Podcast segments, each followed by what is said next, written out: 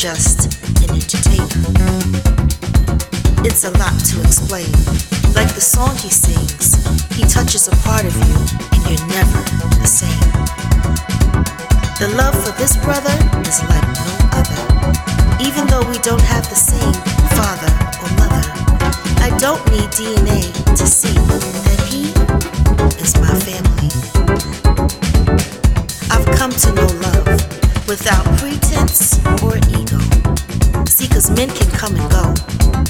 love of my big brother is something I know, and it only grows.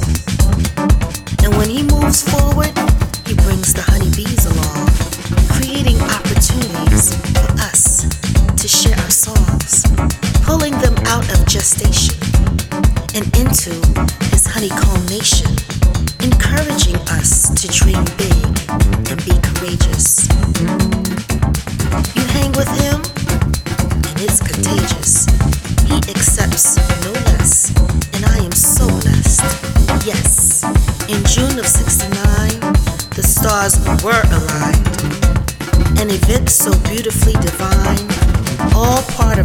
great plan.